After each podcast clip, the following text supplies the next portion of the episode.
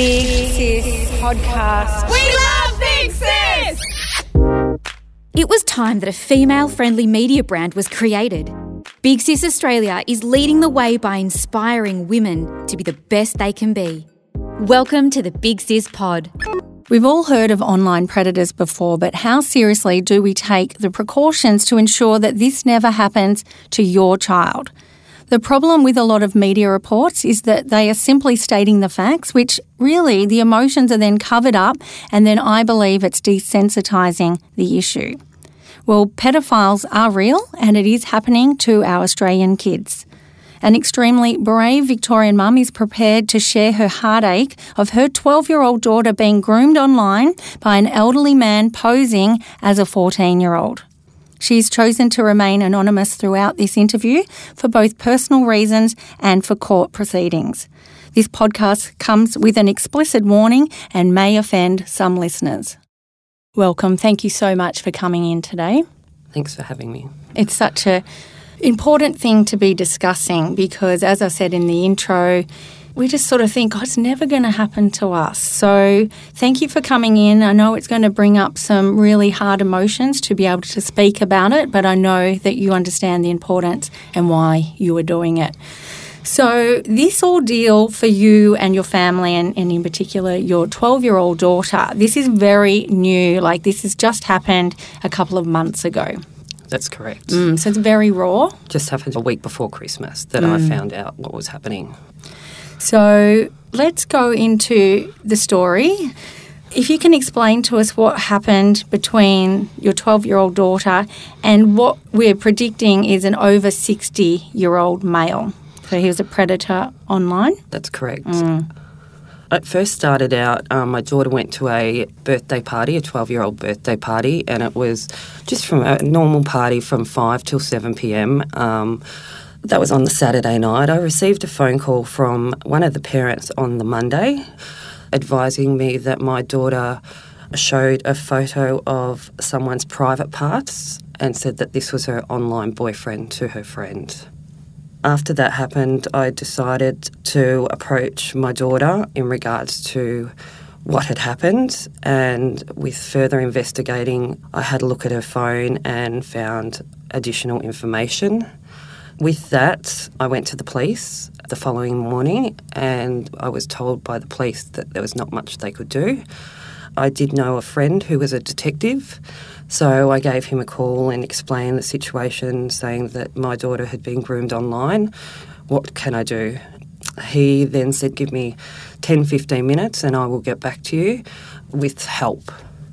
I received a phone call from him 10 minutes or so later, and he referred me to a unit through the police called SOCIT, which um, stands for Sexual Offences and Children Abuse Investigation Team. And by that afternoon, I was actually in there with the detective discussing everything that had happened. I also had my daughter's phone with me, so the detective took that and kept it overnight and did further investigation. And some of the things that he had found was really distressing. There was photos, images of herself, of other people, and she was looking at pornographic sites as well. Now, from our conversation before the interview in here, we discussed how that particular predator online was asking for your daughter to be watching the porn. That's so, correct. so can you? I know this is so difficult to share because you're talking about your own daughter doing these acts and um, not understanding the consequences, of course. So he was directing her, saying, "Here's a link to." Some porn videos, and then he wanted to see the reaction to how she felt after That's watching correct. it. Mm. It all started on a app called Hotel Hideaway. It's just like a Candy Crush type of app where you go around and collect coins every time you serve someone a drink or made up a bed. And it actually was a online one, so that she was interacting with this particular male. who was claiming to be her new boyfriend. That's correct. Yeah. And it was all through Snapchat. so end. Snapchat and this other, what we would all think is an innocent child game. That's right. Mm. You, you see all the apps on your children's phones and just think that they're feeding farm animals or playing, you know, other online games, and a lot of them are actually interacting with other people, which I wasn't aware of at the time. Mm. And I've spoken to some other specialists about this, and they say that they're in every single chat room. Doesn't matter what the game is, whether it's, you know, you think it's so innocent for even a six year old to be playing, there are pedophiles in those chat rooms. Correct. The following day, after I had been with the detective, I decided that my daughter needed to come down to the police station as well because what had actually happened is a criminal offence.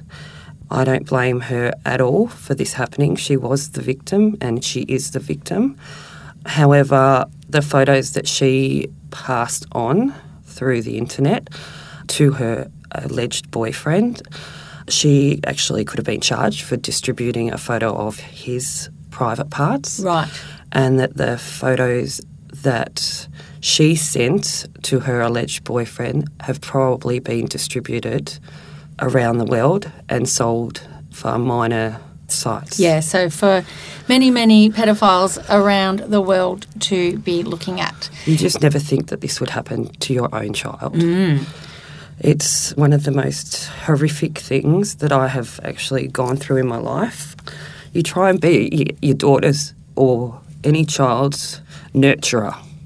And it, you know, I feel that I've let her down, that I needed to protect her. However, I didn't protect her, and I do blame myself. But she is now safe, and I will make sure this will never happen to her and hopefully no other child again. That's why I'm here to talk about it. Hmm. And please don't blame yourself. This is more about the awareness. I can't even comprehend what you're going through and the family is going through. But you didn't think it would ever happen to you. I remember again with our previous chat was that you thought it was just happening to kids overseas and that of That's course correct. it's terrible for anyone, but you weren't thinking it was happening here in Australia. That's right. Mm. And like, I'm not a very strict parent. However, I do have boundaries. For example, if my children are in their bedrooms, their doors will always stay open. At night, in the evening, after we finish watching telly and after dinner, their phones or any electronic devices are always stored in the kitchen where I can view. They've always let me know their passwords, and occasionally I will check their electronics. So, how do you think this has slipped through the system? Well, I think it's quite difficult because I am a single mum. Mm-hmm. So I have the boundaries that I have at, and the rules at my house. However, when she goes to her father's, it may be a different situation. Okay. So, this is what we're trying to get out to everyone to start thinking about. We've got to be careful with giving kids their privacy versus actually monitoring it because those doors do need to stay open. And this is for all different areas with online, whether it's bullying or anything like that. Yeah. We need to be aware that it's going on. So, yes, thank you again for coming in. You have actually told the principal of the school, which is great because what was the principal's response? He was quite in disbelief. Um, he couldn't believe that this had actually happened. Yeah. And I said, Have you heard of other cases like this with other students at the school? And he said, No. And he said, I'm sure it does happen, but no parents are strong enough to come and talk about it. I just want to be the voice for my daughter because if I can't be, no one else is. Hmm. And that's the thing, like being brave enough to talk about it because you're even expressing that you've got guilt and shame, saying that this is your fault. This is no one's fault except for the pedophiles doing this and grooming the young children. But what we need to do is take responsibility for what's going on in the home. That's yeah. right. And, uh, you know, at this stage, um, my daughter has her phone back. It was confiscated for six weeks over Christmas. However, now the only apps that she has is phone calls. I've got a app on her phone called Life 360, which is a GPS so I can actually see where she is, mm-hmm. and then her school app. Okay. And at this stage, she has to drop off her phone at the school coordinator in the morning and pick it up in the afternoon. And slowly, bit by bit, she will gain my trust back and I will allow her additional apps. And it's just a trust game. Hmm. Can we talk about your daughter. I know she's not here.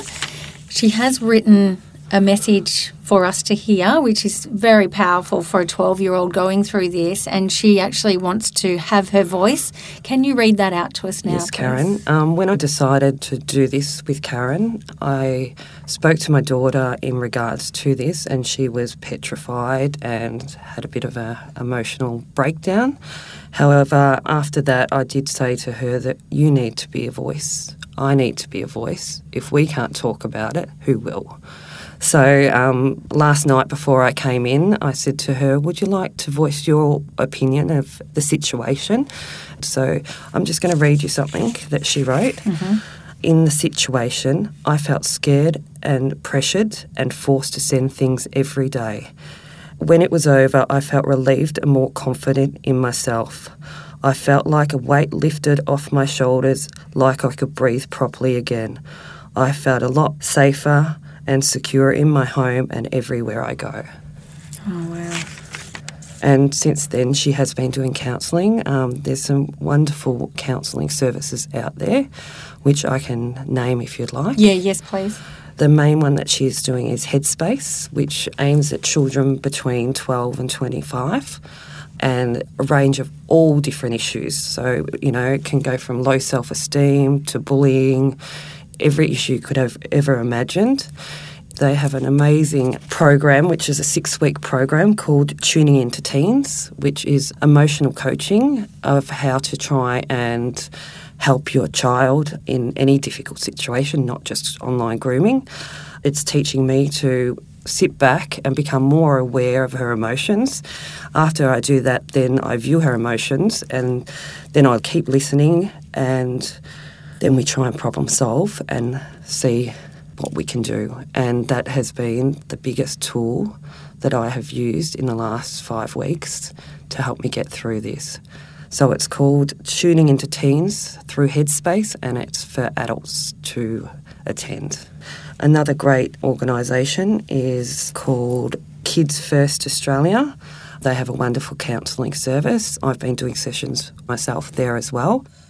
Okay, so I'll put all of that information on the show notes with the podcast. And I just want to um, check in with you before we go, and that is to ask you if you could turn back time, so six months ago, what would you be saying to your daughter if you knew what you know now, six months ago? Just in case there's any parents listening now, is there any advice you've got? Myself and my daughter have a very, very open relationship. I call her my best friend, but also, on the other hand, I am her mum. So we sort of have two way relationship. You just need to be there for them. And, you know, if it wasn't for a friend coming to tell me about one particular photo that my daughter shared, I would never have known. This could have been going on for years. And before I know it, she might have been in the US. It's just a terrible thought. And I don't want this to happen to anyone else ever that's why I'm here to mm. voice what's happened to my family. And you can hear it in the letter that she's written for us.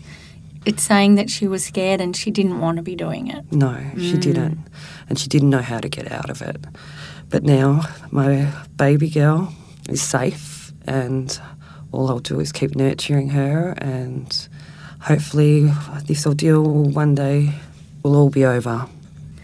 Well, thank you so much once again for sharing this horrific experience. And it's so raw. So you've done really well talking about it.